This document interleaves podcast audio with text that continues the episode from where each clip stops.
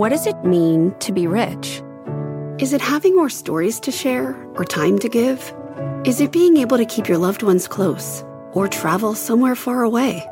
At Edward Jones, we believe the key to being rich is knowing what counts. Your dedicated financial advisor will take a comprehensive approach to your financial strategy to help support what truly matters to you. EdwardJones.com slash find your rich. Edward Jones, member SIPC. I'm Deirdre Bosa, and you're listening to CNBC's Tech Check. Our show is live weekdays at 11 a.m. Eastern. Listen in. Good Monday morning. Welcome to Tech Check. I'm Carl Quintanilla with Deirdre Bosa and John Fortt. The question of the morning how much further can tech slide? NASDAQ having its worst start to a year ever and coming off its worst session since the early pandemic. Some of the streets and Valley's biggest investors now weighing in. Bill Gurley teasing more pain ahead for those looking to capitalize on tech valuations that have cratered, with Jeff Bezos co-signing that tweet, quote, markets teach the lessons can be painful. Meanwhile, Apollo's Mark Rowan warns this morning of a potential 30% drop in the S&P. Take a listen. Technology is going to change the world, but that doesn't mean it's not overvalued. So you look at average S&P PE today, 21, long-term average 16. That's 30% to go. You know, you look at where the S&P is today versus where it was at the end of 19. We have a long way to go. And not the only one, D. Uh, Morgan Stanley's Mike Wilson. Minimum downside, he says, to 3,800 in the near term, mm-hmm. possibly as low as 3,460, uh, the 200-week moving average, as investors come around to the idea that the earnings yield on the S&P hasn't been this negative in half a century. Yeah, when it comes to individual names as well, I mean, you have to wonder how much further they can go. You take two large names in the market, Netflix and PayPal. John, it's really astonishing that they have actually fallen below pre pandemic levels, which tells you if these kind of big players can do that, is there still a world of pain in store for some of the other names that, you know, have come pretty close to that level, but it's no longer that floor that some might have thought it would be, as if the pandemic never happened in terms of the digital transformation. Can they go any lower? I think that those raise some red flags for the rest of the space. Sure. I mean, of course, the market could go a lot lower. I mean, what's the opposite of a Cathie Wood, right? Like we, have been talking about Cathie Wood a lot, but in this market, it's like the, what's passed for debate is somebody who's bullish about one thing arguing against somebody who's bullish about another thing. Equities wise, but I mean, what a little bit more than a year ago, there was this argument: oh, we should do away with shorts. Shorts should get out of the market. Well, the shorts were right, right? And mm. um, you know, things traded at inflated valuations for so long that people started to think it's normal. Carl, things could just as easily trade below where they historically yeah. have for so long that people think that is normal. And, and so that calls for investor conviction. What do you really think is worth it? What do you really think is going to last? Oh, and by the way, the math is going to change here because as growth slows, you know, both the numerator and the denominator mm-hmm. is going to shift on these multiples. Uh, indeed. Uh, you know, we're starting to uh, use words like uh, the TMT, COVID bubble bursting, uh, D. Interesting work by Michael Batnick today looking at ARKs, particularly uh, the decline worse than the, the Qs yeah. were over the same number of days going back to March of 2000. So you can, you can literally say bubbles bursting and, and no one's really going to look askance. And going back to that Bill Gurley tweet over the weekend, um, he says revenue and earnings quality matter. That's interesting coming from him because, of course, he operates in the venture capital world where you have to see things further out in the distance. He argues that the price to sales multiple is a valuation metric that really matters. You have to see the quality within there, things like gross margin and free cash flow. And guys, that's a good question to ask at the start of this week when we had the gig economy companies reporting.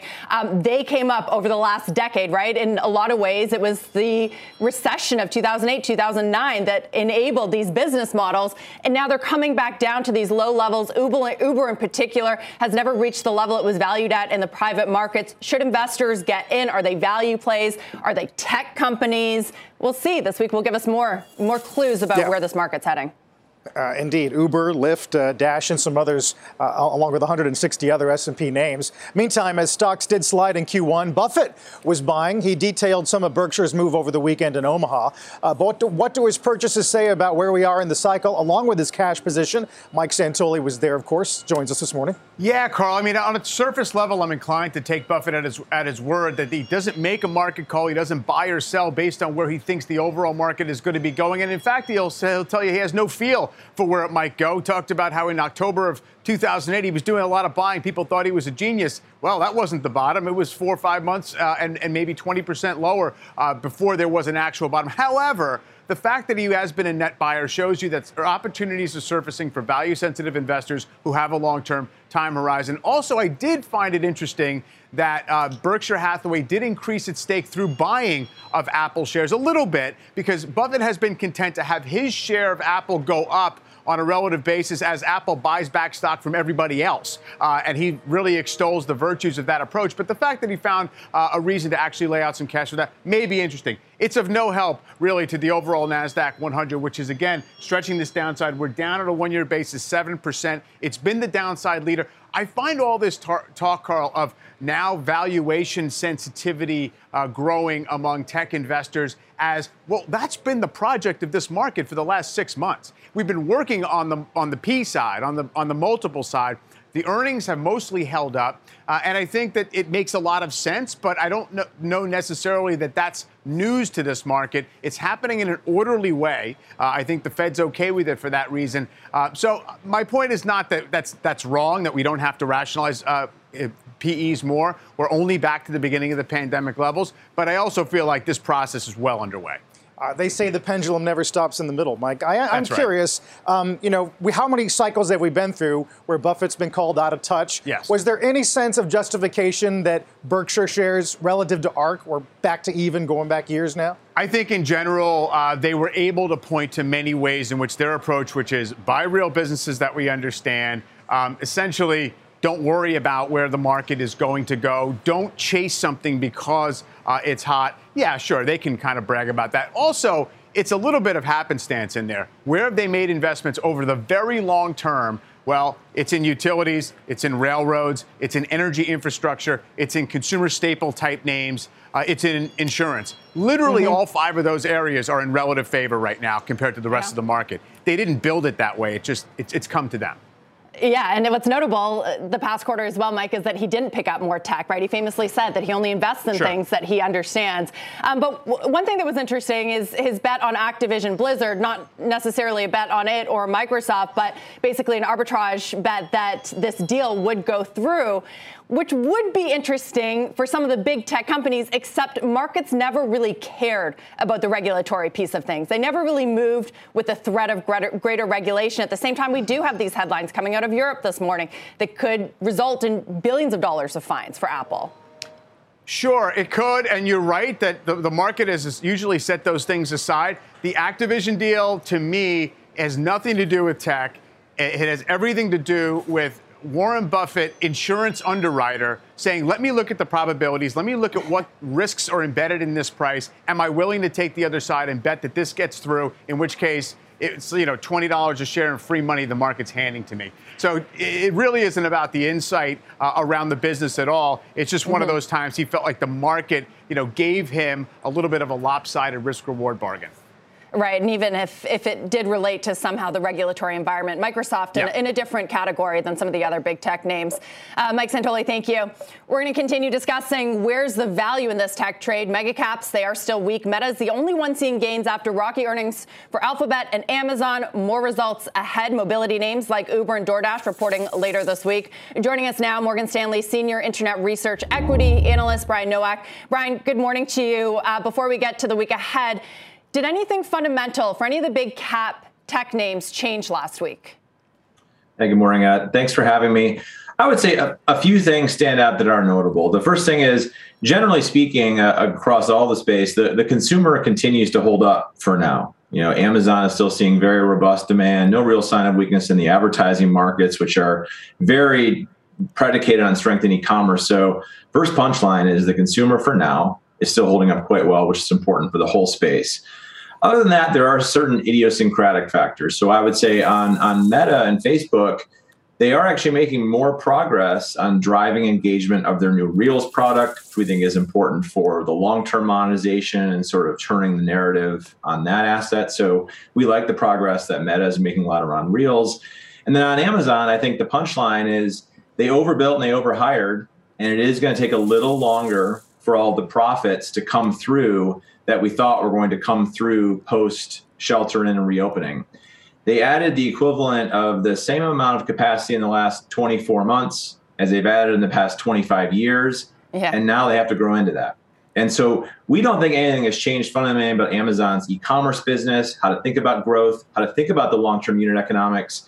But the time in which it's going to take to grow into this capacity is going to take longer, which probably means that outperformance for this name is probably going to take another three to six months down the road.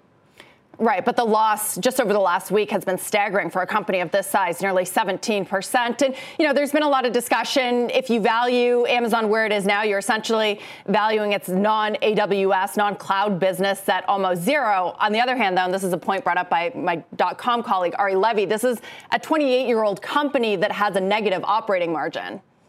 Yeah, no, that's correct. I mean, I think, you know, the, the company goes into the penalty box because there's now questions about the long-term unit economics of retail, which still do matter to really making this a strong stock for the next 12 to 24 months.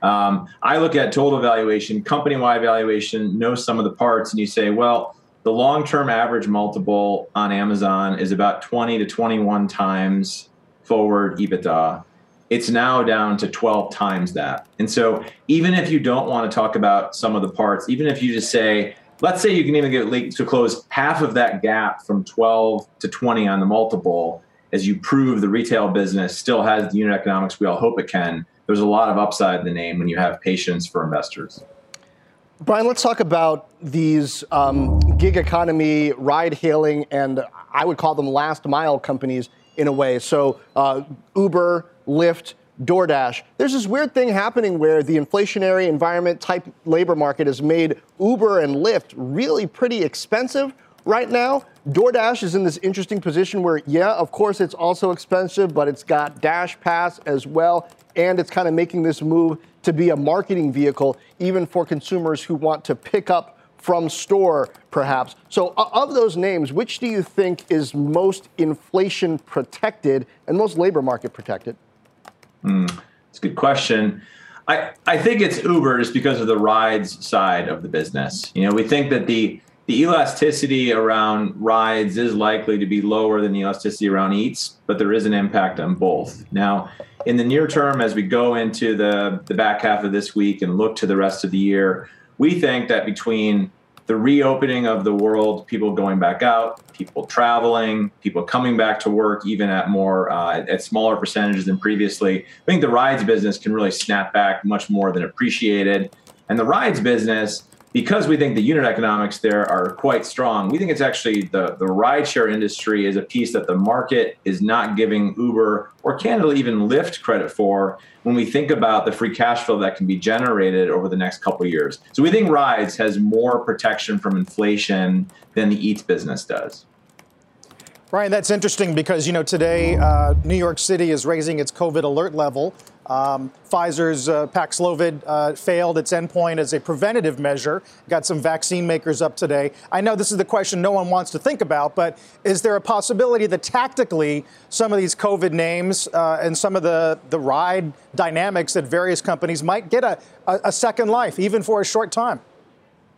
I mean, if there's a, uh, a, a pullback and reopening, does that you mean, Carl? Yeah, exactly. Yeah, we hope not, certainly. But no, I mean, if, if that did happen, then you would probably have, you would go back to the shelter in playbook where, you know, rides would probably stall in its reopening and sort of all the travel, the travel dynamics and all the travel companies would uh, probably have an air pocket from that. But then the, the beauty of Uber here is this is where you have Eats. And when you did have shelter income, that really did pull forward a lot of new Eats users, Eats families, and ultimately Eats volumes. And so it, it's possible. I certainly hope that doesn't happen for society. But that's part of why we favor Uber because you do have both mm. sides where if ride stalls, then Eats can sort of come in. Yeah. That EATS is supposed to be a hedge, but certainly the stock hasn't acted that way. Um, we'll see if that changes. Brian Nowak, thank you so much. Thanks so much. Now, the sell off in tech has uh, been a big part of the market, but if we look under the hood, there's been some divergence in performance for better and for worse. Frank Holland has a look at how enterprise software has fared. Hey, Frank. Hey there, John. You know, the NASDAQ 100 down more than 20% year to date. But enterprise and, cl- enterprise and cloud stocks taking an even bigger dive. We're taking a look at the IGV ETF coming off its worst month since inception. Also, the CLOU cloud computing ETF pretty much coming off a tie for its worst month, month since inception. Let's take a look at what's actually working. Enterprise focused on payments. We're going to start off with Jack Henry. That's a company that processes payments for the financial services industry, FleetCor. That has fuel cards for fleets and big payments for big oil and other, other governor, government customers. Can't get it out today.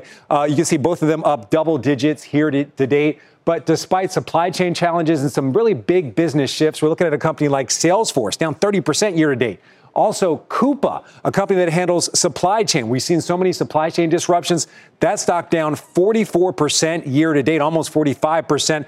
But this stock also has a forward PE over 400, getting hit especially hard in the current interest rate environment.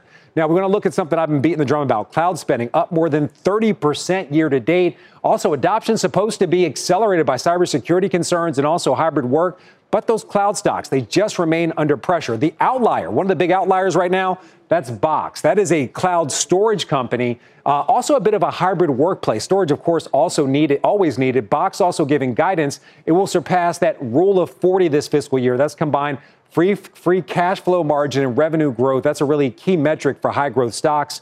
But we're also taking a look at a stock like Datadog. That stock has a forward PE over 200, getting hit by that interest rate pressure. Also, DocuSign falling this year after issuing weak guidance over the past two quarters. Also, growth slowing down in the current, uh, you know, COVID environment. Certainly not the growth that we saw during the peak of COVID, maybe just a year ago. Back over to you. Still stuck on Box. You know, you made me look back. It is up about 42% right. over the past 12 months. It had been an underperformer for a long time. Th- this gets into that whole uh, issue of, uh, for a lot of reasons, I think cloud can be a nonsense term these days because it, it's software, and there are all sorts of different layers of software, and then there's some infrastructure in there too. But there's some companies like um, like Microsoft, right? ServiceNow, we just had on last week post earnings. Even within enterprise software, they're doing relatively well. Yeah, absolutely. I mean, you want to talk about software? There's definitely a line there. Um, there's also another company, Zendesk, up to, up, uh, I believe, double digits this year. So there are some bright spots in here. And if you want to just stretch it out a little bit more, you look at a company like MasterCard, actually positive this year. Is that a software company processing payments? So you're right. The, the lines are a bit blurred when it comes to some of these things. When software is hot, everybody wants to be a software company. We'll see what they want to be next. Frank, thanks. Still to come, the CEO of On Semiconductor, that company reporting results. More tech check after this. Hi, I'm Ben. I suffer from a condition called writer's block. It strikes when I'm at work. That's why I choose Canva Magic Write. It works fast, generating text in seconds, thanks to AI. Common side effects include increased productivity, compliments from coworkers, feelings of satisfaction. Now I can say bye bye to writer's block. Ask your boss if Canva Magic Write is right for you at canva.com, designed for work. Electricity, a big idea that's inspired countless new ones. From powering the light bulb to virtually powering our entire lives. 30 years ago, State Street launched the SPDR S&P 500 ETF, SPY, a big idea that inspired the world to invest differently and still does. What can you do with SPY? Before investing, consider the fund's investment objectives, risks, charges, and expenses. Visit ssga.com for a prospectus containing this and other information. Read it carefully before investing. SPY is subject to risks similar to those of stocks. All ETFs are subject to risk, including possible loss of principal. Alps Distributors Inc. Distributor. A significant amount of intraday chop here, first couple hours of trade. NASDAQ was up uh, better than 1%, about 1.2 actually. Uh, got lost very quickly as that's now gone negative, and the Dow uh, D down 125. Yeah, and Amazon, obviously a big name in this market, down another 3% today. After closing down 14% Friday, we're going to do a gut check on Amazon, where it stands this morning. A slew of notes with broader takeaways from the company's results. Citi removing its removing UPS from its focus list. The firm says Amazon's labor and infrastructure overcapacity means a potential pullback ahead of the rest for the rest of the industry. Shares of UPS fell Friday after Amazon's numbers. And while Amazon's hyperinvestment in its fulfillment centers that raised costs and hurt their results, Bank of America, Mizuho, and others are not worried about a slowdown in industrial real estate. Barclays even saying buy Duke Realty and Prologis on any weakness there. John? All right, now let's get a check on semiconductors. The uh, SOXX down 27% year to date, the index in the green today, as are shares of onsemi. Chip supplier reporting record earnings, revenue, and margins for the first quarter. Joining us now exclusively onsemi CEO Hassane El-Khoury. Uh, Hassane, good morning. So, um, morning. overall, you were up uh, in automotive and industrial, uh, that area for you, 42% year over year. It's now 65% of your revenue. This reminds me of Qualcomm. We were talking to Cristiano Amon last week, who's also focused in growth in automotive and industrial areas. What's happening sort of at the customer level, what they're doing with technology that gives you confidence that this most likely continues? Sure. Uh, so, look, at a high level, auto and industrial are driving a lot of the mega trends that are uh, driving the, the demand from our customers. So, if I break it down, it comes with, for automotive, it's the ADAS for autonomous driving. And from our side, the power for electrification. That is driving net content increases at much favorable uh, ASPs because of the value those products uh, create.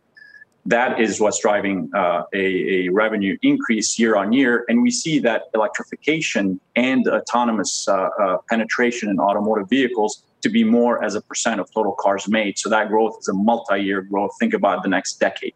Okay, so you're saying that despite the uh, macroeconomic environment, geopolitical tensions, you're confident in the underlying uh, drivers of these trends. But how much do you expect um, uh, the weakening consumer, perhaps, that seems to be what's happening, and the implications then for your customers to affect the business? Are you uh, giving an extra eye to costs going forward or something else? Or do you think that you're largely immune from the macroeconomic environment because of what you mentioned? Look, from a cost perspective, we never let our eye off the ball from what happens to costs. That's where we're driving a lot of our efficiencies uh, through our manufacturing. And that's what you see reflected a lot in our gross margin uh, expansion that we've had last year and even this quarter. But fundamentally, what gives me comfort in the growth trajectory that we've had so far and having uh, moving forward is really the content that those new vehicles are going to have versus the same vehicle last year. You know, EV for us has 30x more content than an internal combustion engine vehicle, whether it's EV or, or ADAS. That fundamentally is driving the growth no matter what the SAAR or the total number of vehicles happen. We remain confident, so do our customers, that the number of EVs, net number of units made that are electric vehicles, are going mm. to be higher next year than they were this year and higher this year than they were last year. That's the fundamental growth. Okay, so Hassane, from other CEOs who have this level of growth and this level of confidence in the underlying trends in their industries, I, I'm starting to hear more and more. Yeah, we're open to M&A because not everybody in this space is going to be as well positioned as, as we are, and there's some good product out there that maybe has had inflated prices in the past, and the prices are coming down. Are you seeing that? Are you? Uh, do you have a shopping list? Look, M&A is a continuous uh, uh, process for us here. Uh, the beauty of for where we stand today is our standalone plan. How what we've done so far and what's yet to be done as far as value creation allows us to be very disciplined about the M&A targets that we go after. Uh, we're always looking, you know, these are non-deterministic. Our focus is always on having a solid footing because M&A will just be incremental to that. But the most important point I want to make is our ability to be very disciplined because it is not about, you know, worries about pricing or worries about costs and so on. It is more on a strategic level is when we will go after a, a target for, for M&A because I don't see the volatility in pricing uh, because we've been pricing on the value of our products, and value of the product does not change depending on what the macro does. It's it's tied to the product itself. Okay, finally, please talk to me about two risks in particular. One out of China, and that's uh, the COVID lockdowns going longer than some expect, and then out of Europe and this continuing tragic war in Ukraine. Um, on, on the potential downside, how are you positioning yourself versus those two things? Yeah, look, so we, we've put up a, a strong guide for the second quarter, up from uh, even the beat that we had in the first quarter. But in that guide, we already had about a 2% top line uh, risk uh, given the, the, the macro, whether geopolitical or the COVID lockdown. So even with a very healthy beat in Q2 up from Q1, that already includes about a 2% uh, uh, top line. That's not demand that's going away. That's demand that will just maybe shift into other quarters as the lockdowns ease and we're able to run operations back to where we were prior to the lockdown. All right, with onsemi up almost 2.5%, two and a third after earnings. Hassane El-Khoury uh, from onsemi, thanks for joining us. Thank you. Thanks for having me. As we go to break, uh, the tape overall, as we said earlier, pretty choppy. Nasdaq back in the green, but only to the tune of about 16 points. As uh, the S&P, once again, not far from the uh, opening lows today of 4110. We'll keep our eye on that. We'll be right back. Canva presents unexplained appearances. It was an ordinary workday until that presentation appeared out of thin air. Also, it's eerily on brand. Wait, did that agenda just write itself? Words appear, making this unexplainable case unexplainable. It's Canva's AI tools. I can generate slides and words in seconds. Really? the real mystery is why I'm only learning this now. Canva.com, designed for work. This podcast is supported by FedEx. Dear small and medium businesses, no one wants happy customers more than you do. That's why FedEx offers you picture proof of delivery, packageless and paperless returns, as well as weekend home delivery to 98% of the U.S. on Saturday and 50% on Sunday. See the FedEx service guide for delivery information. FedEx Ground service is also faster to more locations than UPS Ground. See what FedEx can do for your business. Absolutely, positively FedEx. Welcome back to Tech Check. I'm Carl Quintanilla with John Fortt, Deirdre Bosa, and Julia Boorstin. In just a moment, Julia's got more on the future of media's streaming strategy. A lot of stocks badly beaten down to start the year, although in the green this morning. First, though, it is time for a news update with our Kate Rooney. Hey, Kate. Hey, Carl, good morning. Shares of Spirit Airlines are down almost 10%. The carrier's board is rejecting JetBlue's $3.6 billion cash bid, saying there's too much risk that regulators wouldn't approve the merger. Spirit wants to go ahead with its deal to be acquired by Frontier at a lower price. U.S. construction spending edged up by just 0.1% in March. That's less than February's 0.5% increase and way below the 0.7% gain expected by economists. And U.S. manufacturing activity slowed down in April. The Institute for Supply Management says its index of national factory activity dropped to 55.4 from 57.1 in March. Economists were expecting that number would rise. Carl, back to you. All right, Kate, thanks so much. As we've said this morning, April did mark the worst month for the NASDAQ since 2008. Came on the heels of last week's big tech earnings, as you know. Who's left standing and where might you start to look for value? Joining us this morning, Plexo Capital founding managing partner Lo Toney is with us. Lo, good to have you back. Good morning. Good morning. Thanks for having me. Uh, we've had some conversations in the last few weeks about relative strength in areas like software and cyber and cloud. But given all the uncertainties and with the Fed on the horizon this week, are, are you actually shopping right now? Well, you know, look, I think if one has a long term perspective, which is really important, you know, I think back to comments from the, the Berkshire Hathaway um, conference this past weekend. I mean, we, we need to get out of this short term mentality, this casino mentality. And if that's the case, then there are some important trends to take note of and be able to apply that to a strategy. And, you know, I think one of the ones that, that stands out within this environment right now is, is Microsoft. You know, if I think about the the nature and the composition of the business model for Microsoft, it's extremely resilient to what we see right now in this inflationary environment the growth of the cloud computing business, the ability for Microsoft to continue to show leadership there, focused on the digital transformation that's not slowing down.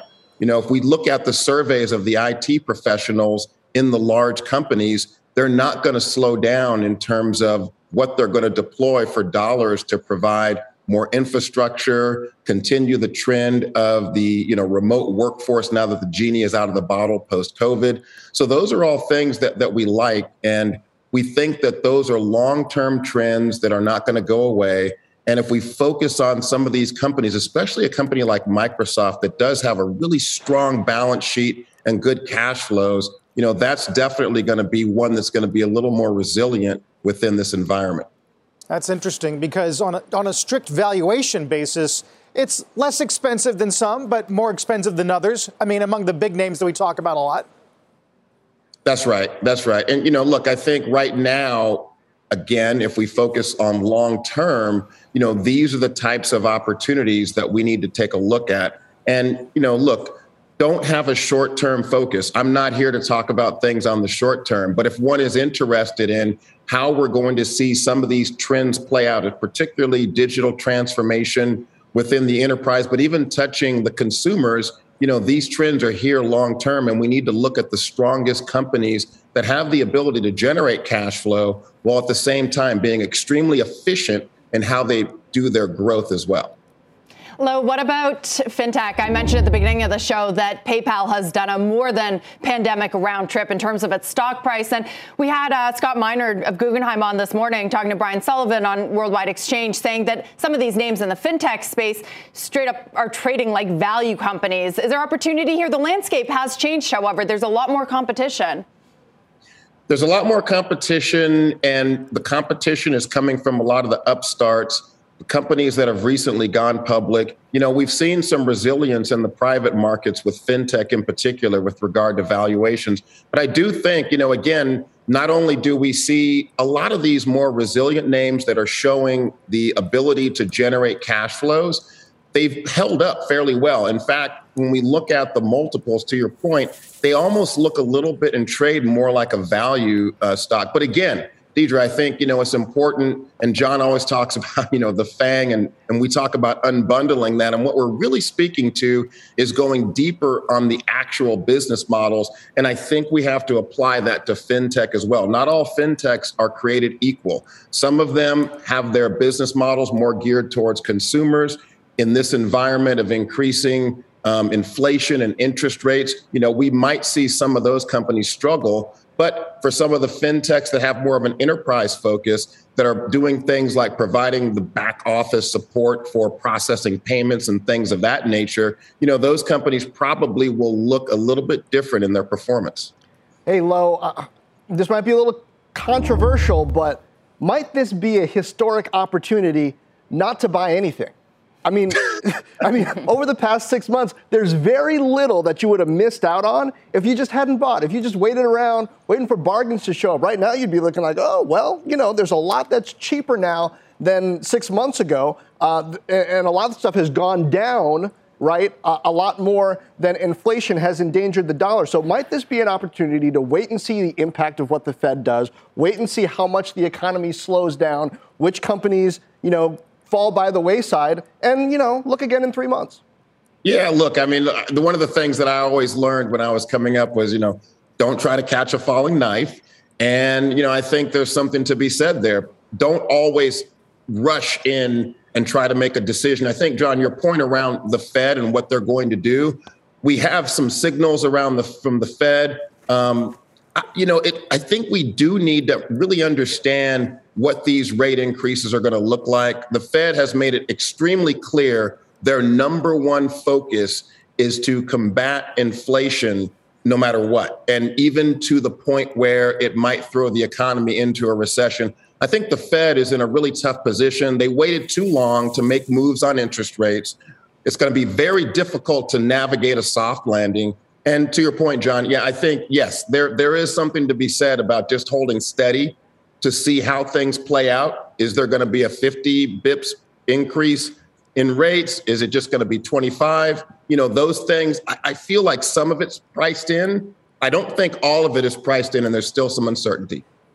Yeah, uh, that, that's and it's that white space between, say, a 50-50 recession scenario low and the one in three that we appear to be in right now that appears to be leading to a lot of this intraday chop, right? Because there's a, a wide disparity among uh, the valuation models you could put together on any of these names. Yeah, no doubt. And, and look, I think when we look at our models, everything that we try to look at gives us the indication that you know we're so close and on the edge to a recession. There's too many moving pieces. You know, we've looked at the increase over the past 12 months in um, in commodity prices, particularly oil, and we kind of got to that one indicator of doubling oil prices within 12 months, but then we receded back when we pulled back. Um, you know, inflation above four percent, um, employment below 4%, unemployment below 4%. I mean, that's another indicator. Um, the yield curve, like all these things are teetering right at the edge. And I think, look, everyone is trying to figure out where should we be right now with regard to our trading strategies.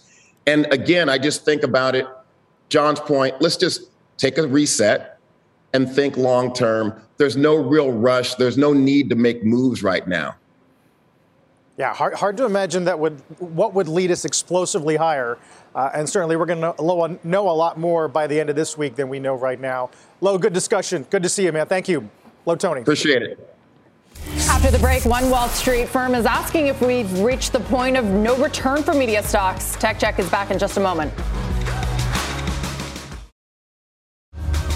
Well, media stocks have been a scary movie this year. You kind of had to watch it like this. Uh, Disney down 28% year to date. Netflix down 67%. Our parent Comcast down 21. So are those moves and valuations causing companies to rethink their businesses? Julia Boorstin has that. Hey, Julia. Well, John, with Netflix's earnings raising questions about what the future of streaming will look like, the media giants do continue to bet big on the format. NBC Universal, CNBC's parent company, this morning at Peacock's new front ad presentation, unveiling some new ad formats one that runs ads around the frame of the show, and another which integrates a brand into a show post production.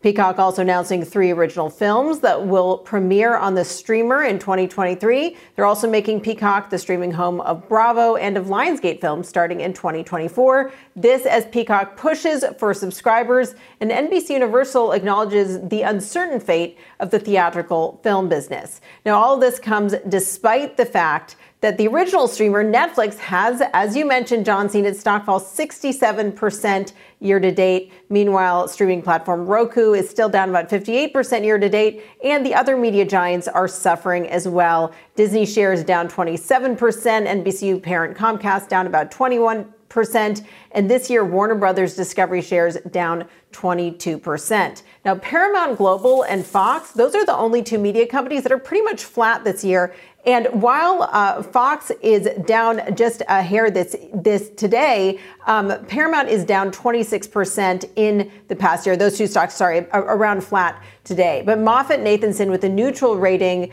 um, for all of its media universe, other than Fox, which has a buy rating, writing, quote, judging by the recent struggles at Netflix, the business model isn't as attractive as once thought due to the intensifying competition for time, attention, and consumer spending. So today's ad presentation from Peacock, there are going to be other ad presentations from YouTube and Amazon and others. They all shine a spotlight on the potential for ad supported services, which of course come either free or at a lower cost, an alternative to Netflix. This all comes as Netflix works to launch its own ad supported service. Now, Paramount reports its earnings tomorrow morning. We can be sure that its subscribers, as well as its digital ad business, will be very much in focus. Guys? So, Julie, I wonder what you think happens with content spending in this environment with multiples compressing. Um, how do you think that also the traditional players are looking at this versus big tech, which still does have, you know, mountains of cash to spend on content? Well, look, I would say there are probably two categories here because we have Amazon and Apple in one category, and they are using their content investment in a very specific way. They really want people to be part of their ecosystem. Netflix has said that it's going to be a little bit more cautious about spending, maybe a little bit more thoughtful about where it puts those content dollars. And then we have the traditional media giants, and what they're balancing is these trade offs. Should we put something direct on our streaming service? Should we condense that window between theatrical? Or is this something that is going to get us those big theatrical box office dollars? And I think everyone is making these calculations right now about where they're going to get the most bang for their buck and how they can try to build their streaming services without having that cannibalize um, that theatrical movie business. And of course, guys, we don't know how big the movie business is going to be, but this summer is going to be a big test. Yeah, pretty fascinating, including some day and date announcements out of our parent, uh, Julia. Really good summation of where we are right now. That's our Julia Boorstin. Coming up after the break, EU regulators take on Apple Pay. That story is coming up next.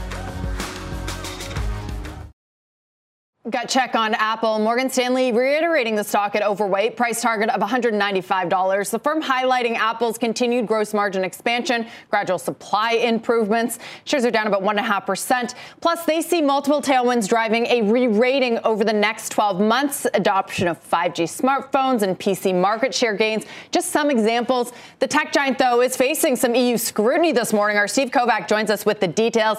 Steve, of course, we have to put a disclaimer on this saying that this is just a preliminary view, but it does take aim at Apple Pay, which people who cover the fintech space, they sometimes say that this is the biggest threat to some of the smaller players on more than a billion devices, right? It is a behemoth. So what is this specifically about? Yeah, that's exactly right, Deirdre. So the EU is kind of signaling to Apple this morning that they're not too happy with the way these NFC payments work on the on the uh, iPhone. So th- that's the chip that lets you tap your iPhone to make payments at a credit card terminal. Right now, Apple has that locked onto its wallet app. So while you can have plenty of, you know, your American Express card or whatever major credit card you want in there, uh, it's still locked into that Apple ecosystem, of which every transaction Apple takes a fraction of a percent of each. So that's how Apple makes money. You multiply that by a billion iPhones and however many zillions of transactions are going on, and it, it, it adds up. Uh, so what they're saying is Apple really needs to open this wallet up and allow other wallets, maybe a PayPal, maybe a Block, uh, onto there as well to increase the competition. Um, Apple has already responded that. They told me, uh, quote, Apple Pay is only one of many options available to European consumers for making NFC payments and has ensured equal access to NFC while setting industry leading standards for privacy and security. Now, what they're talking about there, it's open to other credit cards and banks, but another wallet app cannot live on there. So there's a little bit of a difference there, Deirdre. Huh. Now, Steve, I would argue, tell me what you think, okay. that this doesn't matter because this is sort of like arguing that, oh, you know, Google and Chrome, you've got to let people choose to search on another search service right. or like and, and, you know there's a big lift for people to do that when you set up your iphone or your ios device even your mac at this point you're given a very smooth way to either put your credit cards in or transfer your existing apple pay credentials over so, so Apple's going to win either way, even if after this goes through the process for years and years, they have to open up the option for people to add their, their credentials to other services. Don't you think? Yeah, uh, that's exactly right, John. That's the uh, simplicity of being in the Apple ecosystem, right? It's right there at the setup. Maybe they try to change the way that setup works.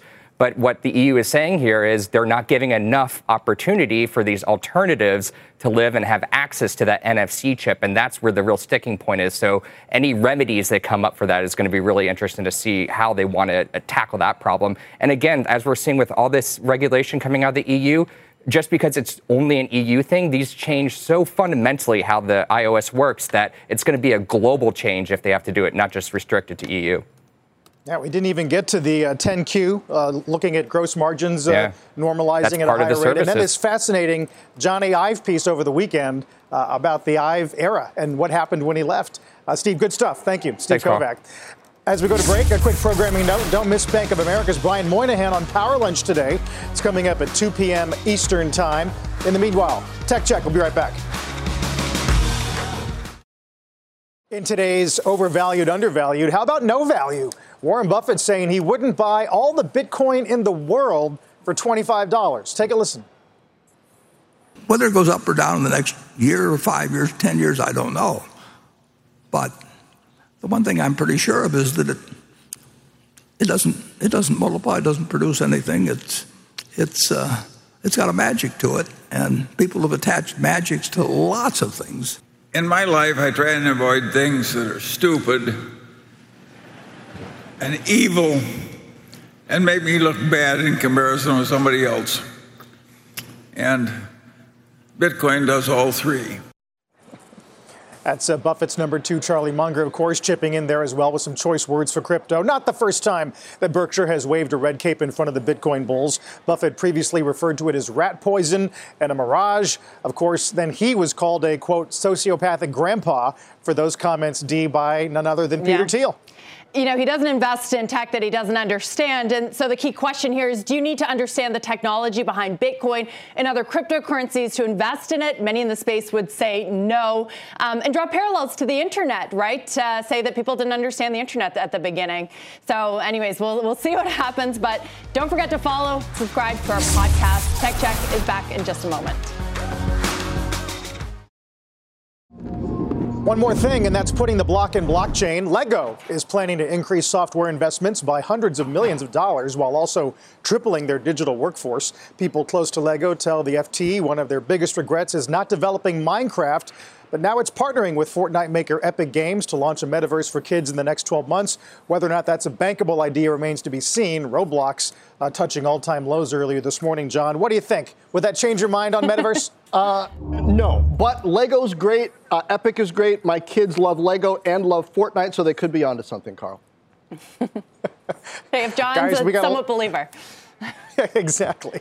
A lot of stuff to get to in the coming days. Uh, A- Airbnb and AMD, for example, tomorrow night. Busy week ahead, along with the Fed and Jobs Friday.